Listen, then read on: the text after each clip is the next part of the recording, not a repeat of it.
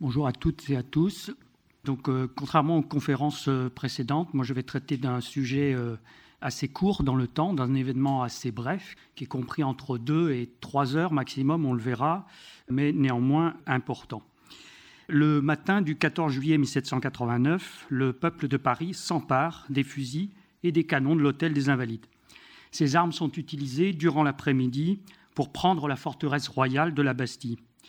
Les Invalides ont donc contribué à l'un des événements décisifs du début de la Révolution française. La conférence que je vous fais cet après-midi dérive est une, reprise, un aménagement d'une conférence que j'avais faite euh, ici dans ce même auditorium en, en 2012 à l'occasion d'un précédent colloque sur l'histoire des Invalides qu'a évoqué Ariane euh, James Sarrazin ce matin. Et un colloque qui était organisé par le Musée de l'Armée en partenariat avec la Maison des sciences de l'homme et de Paris-Nord. Et mes recherches se sont poursuivies sur ce sujet en 2015 à l'occasion de la synthèse collective parue aux éditions de l'Esplanade, qui a donné lieu à approfondissement du sujet de ma part.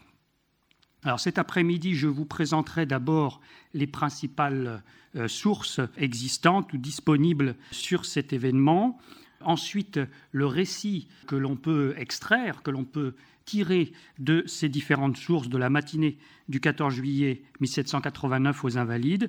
Et enfin, dans une troisième partie, je vous présenterai les nouveaux éléments apparus depuis 2015. Alors, le premier constat que je, fais devant vous euh, cet après-midi, c'est que les sources sur le sujet sont assez peu nombreuses, notamment du côté des sources officielles.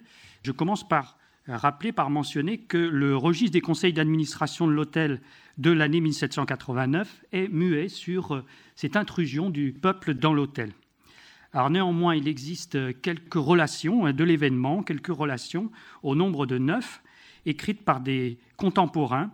À l'exception de l'une d'entre elles, ces relations ont été rédigées euh, quelques jours ou quelques mois après les, après les événements.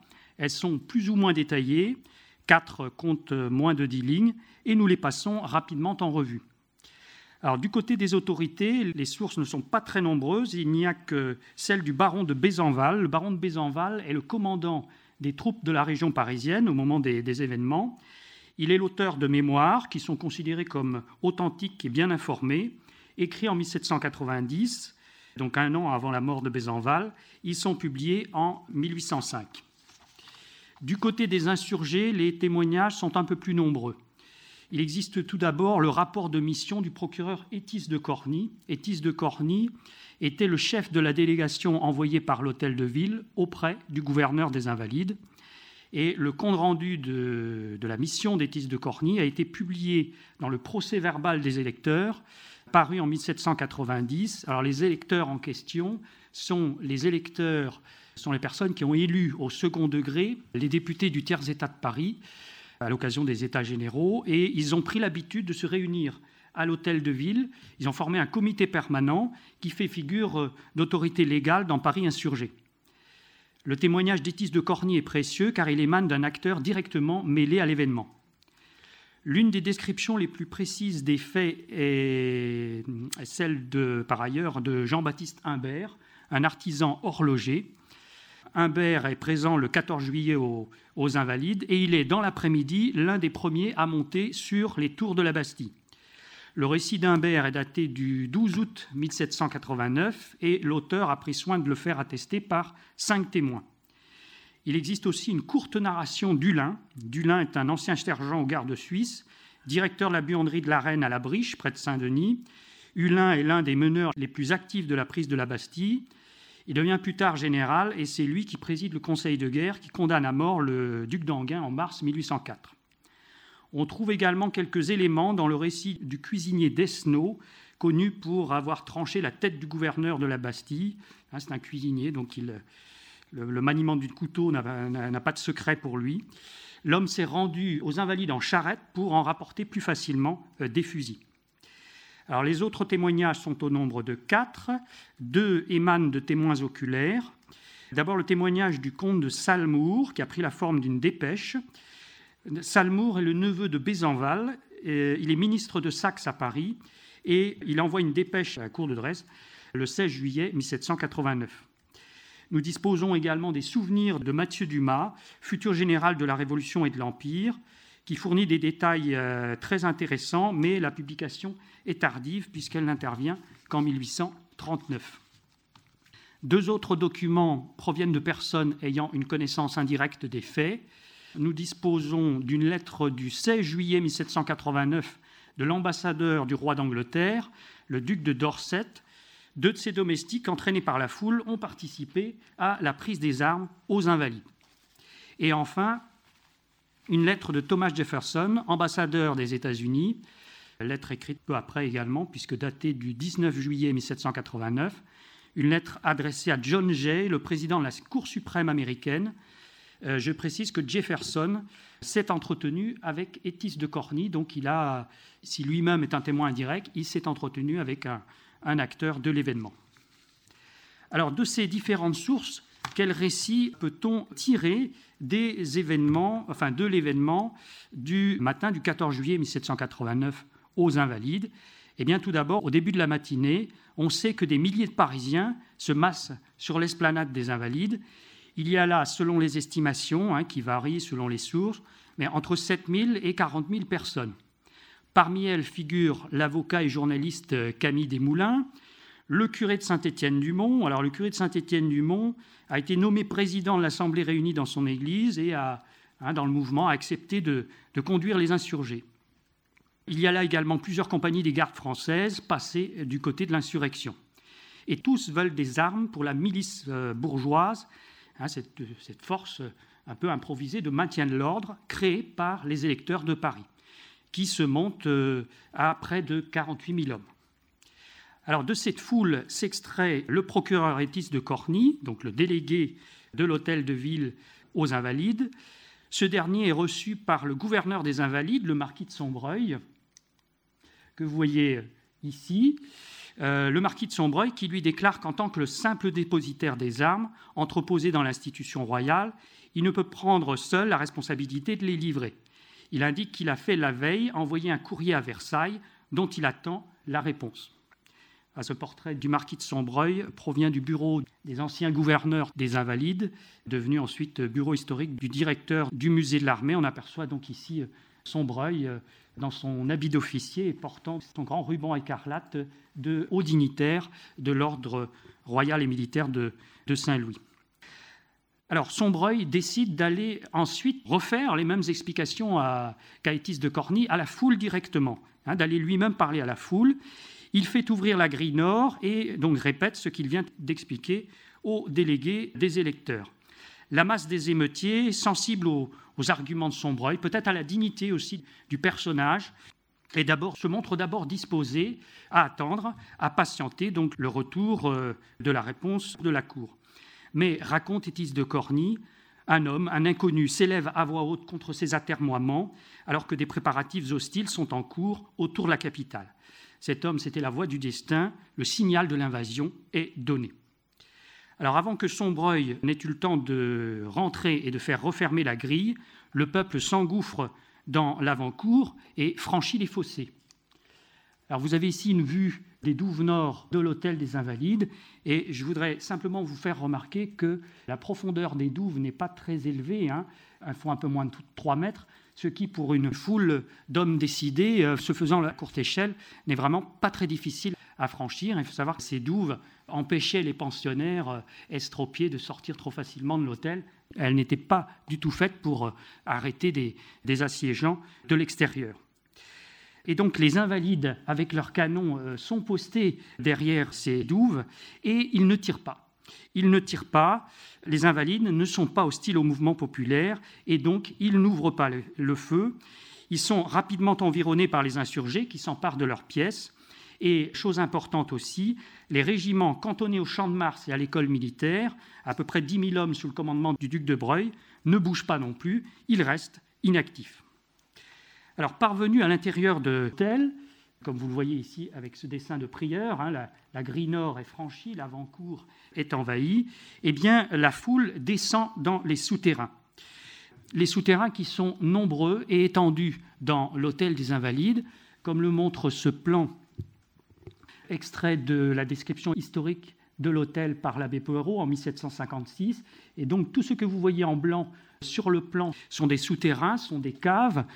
On en trouve à la fois donc sous les réfectoires, hein, des caves à vin, caves à vin également sous les cuisines. Il y avait également des caves à, vin et à bois dans les infirmeries, des basses prisons aux angles de l'église des soldats.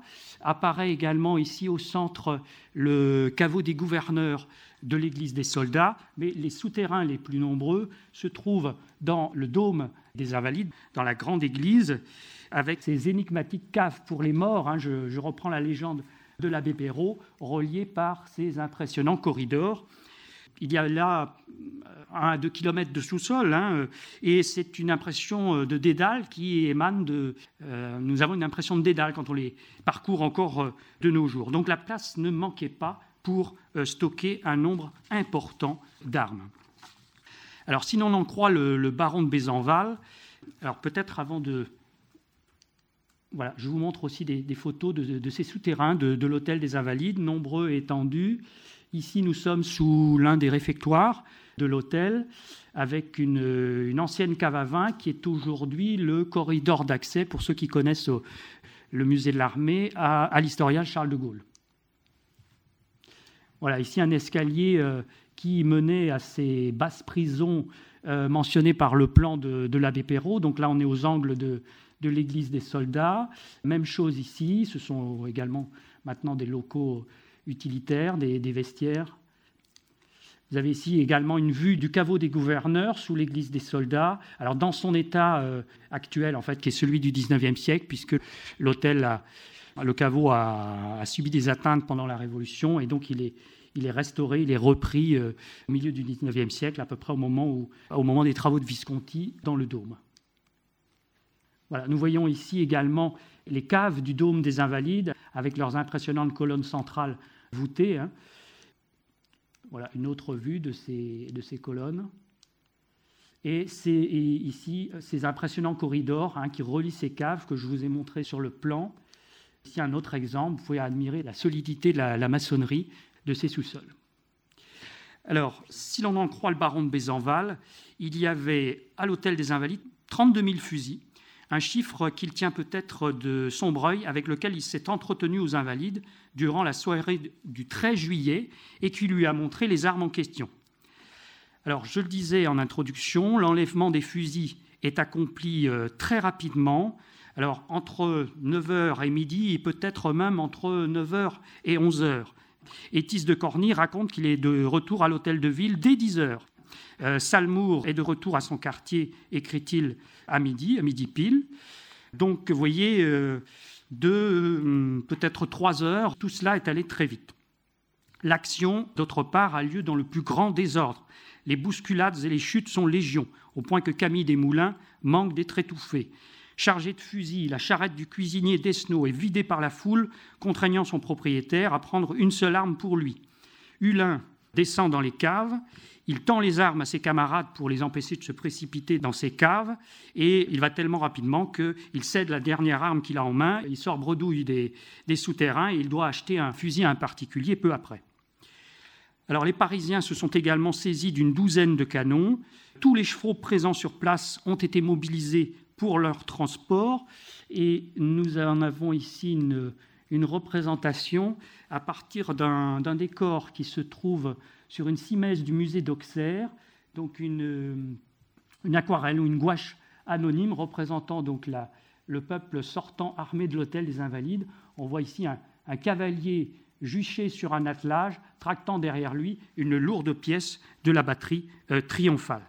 Étis de Corny raconte qu'il a même fourni les chevaux attelés à sa propre voiture pour euh, traîner l'une des pièces.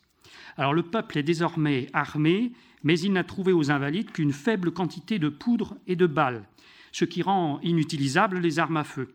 Dans le but de se procurer des munitions et peut-être d'autres armes, les manifestants décident de se rendre à la Bastille la volonté de prendre cette forteresse en tant que euh, symbole euh, discrétionnaire du pouvoir de la royauté n'était apparue qu'au cours de l'événement, avec l'audace du peuple allant euh, croissant. Je voudrais maintenant, pour après ce récit de synthèse de la matinée, faire apparaître ce qui est apparu de nouveau lorsque j'ai repris mes recherches sur cette question, donc à partir de 2015. D'abord, le nombre de sources a été un peu augmenté puisque j'ai pu identifier six nouveaux témoignages, six nouvelles euh, sources, dont plus les neuf précédentes, ça nous amène à 15 euh, témoignages ou narrations. D'abord, une lettre de Camille Desmoulins à son père, datée du 16 juillet 1789. Donc Camille Desmoulins, qui est acteur direct de l'événement et qui détaille euh, assez bien les faits dans ce document. Je mentionne également la présence sur place de Dominique Larrey. Alors Dominique Larrey est peut-être connu de certains d'entre vous. C'est le futur chirurgien en chef de la Grande Armée. Et en 1789, il a 23 ans. Il est favorable à la Révolution. Il participe à la prise des armes aux Invalides avec des camarades du Collège de chirurgie. Et lui aussi, donc, il a une connaissance directe des faits. Et il est l'auteur de, euh, de mémoire. Autre témoignage consulté, celui de Jean Dussault. Jean Dussault, l'œuvre des sept jours, un récit donc des événements du 7 au 14 juillet 1789, publié en 1790. Alors, qui est Jean Dussault? Jean Dussault est membre du comité permanent des électeurs de l'Hôtel de Ville. Mais à la différence d'Étis de Corny, il est resté sur place. C'est un mélange de journal, de notes personnelles et d'informations issues du récit d'autres acteurs.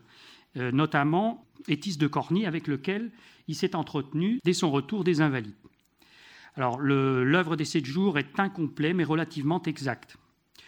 Autre document consulté, il s'agit de la Bastille dévoilée. La Bastille dévoilée est un recueil anonyme de témoignages des assiégés de la Bastille, des soldats invalides, les concierges, les porte-clés. Donc ce recueil est publié dès septembre 1789. Intéressant également les souvenirs d'Élisabeth Vigée-Lebrun. Élisabeth Vigée-Lebrun est la portraitiste attitrée de Marie-Antoinette. Elle est hostile à la Révolution et elle est parmi les premières à émigrer. Elle soupe avec Sombreuil chez Brognard, l'architecte officiel de l'Hôtel des Invalides, l'école militaire, un, peu avant les événements. Et donc, elle a une bonne connaissance de l'état d'esprit qui règne dans l'hôtel, autant chez les autorités que chez les pensionnaires, peu avant l'intrusion. Et enfin, le témoignage euh, assez bref, malheureusement, de gouverneur Maurice. Gouverneur Maurice, c'est un Américain, c'est un représentant économique du gouvernement des États-Unis en France, et il est l'auteur d'un journal intime tenu quotidiennement. Alors, gouverneur Maurice, gouverneur, c'est son prénom, hein, il n'est gouverneur de rien du tout, mais il apprend par quelqu'un le jour même, chez une connaissance, que la Bastille est prise après que le peuple s'est rendu aux Invalides le matin. Alors, Première question que je n'avais pas ou assez peu abordée lors de ma conférence de 2012, l'insurrection était-elle conduite? En clair, y avait-il des meneurs hein? Eh bien, la réponse est très clairement non. Ni Tis de Corny, ni le curé de Saint-Étienne-du-Mont, ni les gardes françaises, ni Camille Desmoulins, pas plus que le jeune Dominique Larrey, ne peuvent être considérés comme de véritables meneurs. Il n'y a pas vraiment de direction de la foule. Hein, il s'agit d'un mouvement très largement spontané, on l'a vu. Hein. la voix d'un homme a suffi pour provoquer le franchissement la grille et du parapet de l'avant-cour. C'est très net, notamment dans les récits de Camille Desmoulins et de Jean Dussault. Petit extrait de Camille Desmoulins La multitude et les plus hardis se portent aux invalides. Hein, la multitude et les plus hardis se portent aux invalides, mais vous voyez que Camille Desmoulins ne nomme pas les plus hardis. Deuxième point, les armes. Les armes et tout d'abord leur localisation. Alors ce qui est sûr, c'est que Sombreuil les avait cachés. Cela transparaît des témoignages d'Elisabeth Vigée-Lebrun, de Jean Dussault. Alors où Hulin parle de cave au pluriel, Humbert de caveau au singulier, terme qu'il emploie à cinq reprises, caveau auquel on accède par un escalier. Alors peut-être le caveau des gouverneurs que vous avez vu sur l'une des précédentes diapositives. Hein. vous voyez l'escalier dont parle Humbert dans son récit? Nous n'avons pas plus de détails. Mais selon Camille Desmoulins et Jean Dussault, la plus grande partie des armes, sinon la totalité, se trouvait sous le dôme. Les fusils, écrit Jean Dussault, étaient couchés entre des lits de paille, peut-être suppose-t-il pour les incendier, car, je le cite, on se défiait de tout. Ce qui est certain aussi, c'est que le peuple les a trouvés avec l'aide de certains pensionnaires acquis au mouvement révolutionnaire, c'est très net également dans le récit d'Élisabeth Vigée-Lebrun. Alors le nombre de fusils, c'est un aspect qui avait été discuté, euh, notamment lors de la, conférence de 2012. Y avait-il 32 000 fusils aux invalides, comme le prétend Bézenval? 32 000 fusils, je dirais tout d'abord que cela correspond à peu près au nombre d'invalides de l'hôtel et des compagnies détachées au XVIIIe siècle. Alors je formule l'hypothèse, ce sera un point à confirmer par de nouvelles recherches, que l'hôtel des Invalides aurait peut-être été une sorte de, réserve ou de dépôt central alimentant les, compagnies euh, d'invalides détachées dans le royaume. Deuxième élément, et ceci, on peut le lire dans La Bastille dévoilée, donc ce recueil de sources anonymes des assiégés de la Bastille. Donc une information importante d'une note de cet ouvrage. Euh, un transfert de 20 000 fusils de la Bastille aux Invalides a eu lieu peu avant l'événement. Hein, je répète, 20 000 fusils transférés de la Bastille aux Invalides un peu avant l'intrusion dans l'hôtel. Ce qui veut dire, si cette information est exacte, qu'il y avait donc au moins 20 000 fusils dans l'hôtel. S'il y avait un stock préexistant, ben, vous voyez que le chiffre de Bézenval euh, est relativement euh, plausible. Dussault parle de 28 000 fusils. Gouverneur Maurice euh, évoque dans son journal de quoi équiper environ 30 000 hommes. Seul Camille Desmoulins parle de 100 000 fusils c'est exagéré, hein, mais s'il est probablement erroné, le chiffre de 100 000 fusils donné par Camille Desmoulins est intéressant parce qu'il traduit bien l'impression d'abondance, de profusion euh, qu'ont eu les insurgés quand ils sont arrivés devant le ou les dépôts d'armes. Donc les, éléments nouveaux rassemblés depuis 2012 ne permettent pas euh, et vont même dans le sens de la confirmation du chiffre de Bézenval. Contrairement à ce que j'avais supposé aussi en 2012, il y avait euh, non pas des vieux modèles euh, de fusils, mais apparemment beaucoup de fusils neufs, ou du moins en bon état, comme ceux que rapportent par exemple les deux domestiques du duc de Dorset, hein, entraînés par la foule, donc ils reviennent avec des armes euh, tout à fait en, état que fonctionner. L'anecdote est intéressante parce qu'elle nous montre que même les badauds, en tout cas certains badauds, étaient armés hein, dans la précipitation. Dussault nous apprend également qu'il y a eu une deuxième intrusion dans l'après-midi, entre deux ou trois heures, pendant l'attaque de la Bastille. On pense y trouver encore des armes. En réalité, il n'y en a plus beaucoup. Et le comité des électeurs dépêche euh, aux invalides un certain monsieur Deleutre qui apaise euh, assez facilement la foule grâce à un enjouement naturel et écrit Dussault à un fort accent provençal. Comme j'arrive au bout de mon temps, je voudrais conclure. Je voudrais conclure non pas par des sources nouvelles ou des faits nouveaux, mais je voudrais plaider pour une nouvelle lecture euh, de l'événement. Les Invalides, c'est un symbole de l'État monarchique, ne serait-ce que par son décor, ses fleurs de lys, ses soleils et les autres emblèmes personnels du grand roi, les couronnes, les double L, sans compter les décors religieux. Pour les Parisiens, depuis son existence, l'Hôtel des Invalides, c'est une image d'ordre et de discipline. C'est un établissement modèle de la royauté et c'est pour cette raison que, à partir de 1791, il fera l'objet de projets de suppression. Et l'invasion des Invalides, même s'il s'agit d'une action pacifique, c'est un coup majeur porté à l'autorité du régime monarchique, notamment à sa force militaire. Et de ce point de vue, l'inaction des Invalides et des troupes euh, cantonné aux alentours de l'hôtel est un point euh, capital. Ceci a été un encouragement pour les révoltés à continuer, à aller plus loin, à être plus audacieux. Et peut-être plus qu'un épisode préalable à la prise de la Bastille, c'est peut-être un événement en soi. C'est une phase décisive de la révolution populaire, de la révolution de la rue, autonome par rapport à la révolution politique des assemblées et des comités, une révolution qui a ses propres modalités et sa propre temporalité. Je vous remercie de votre attention.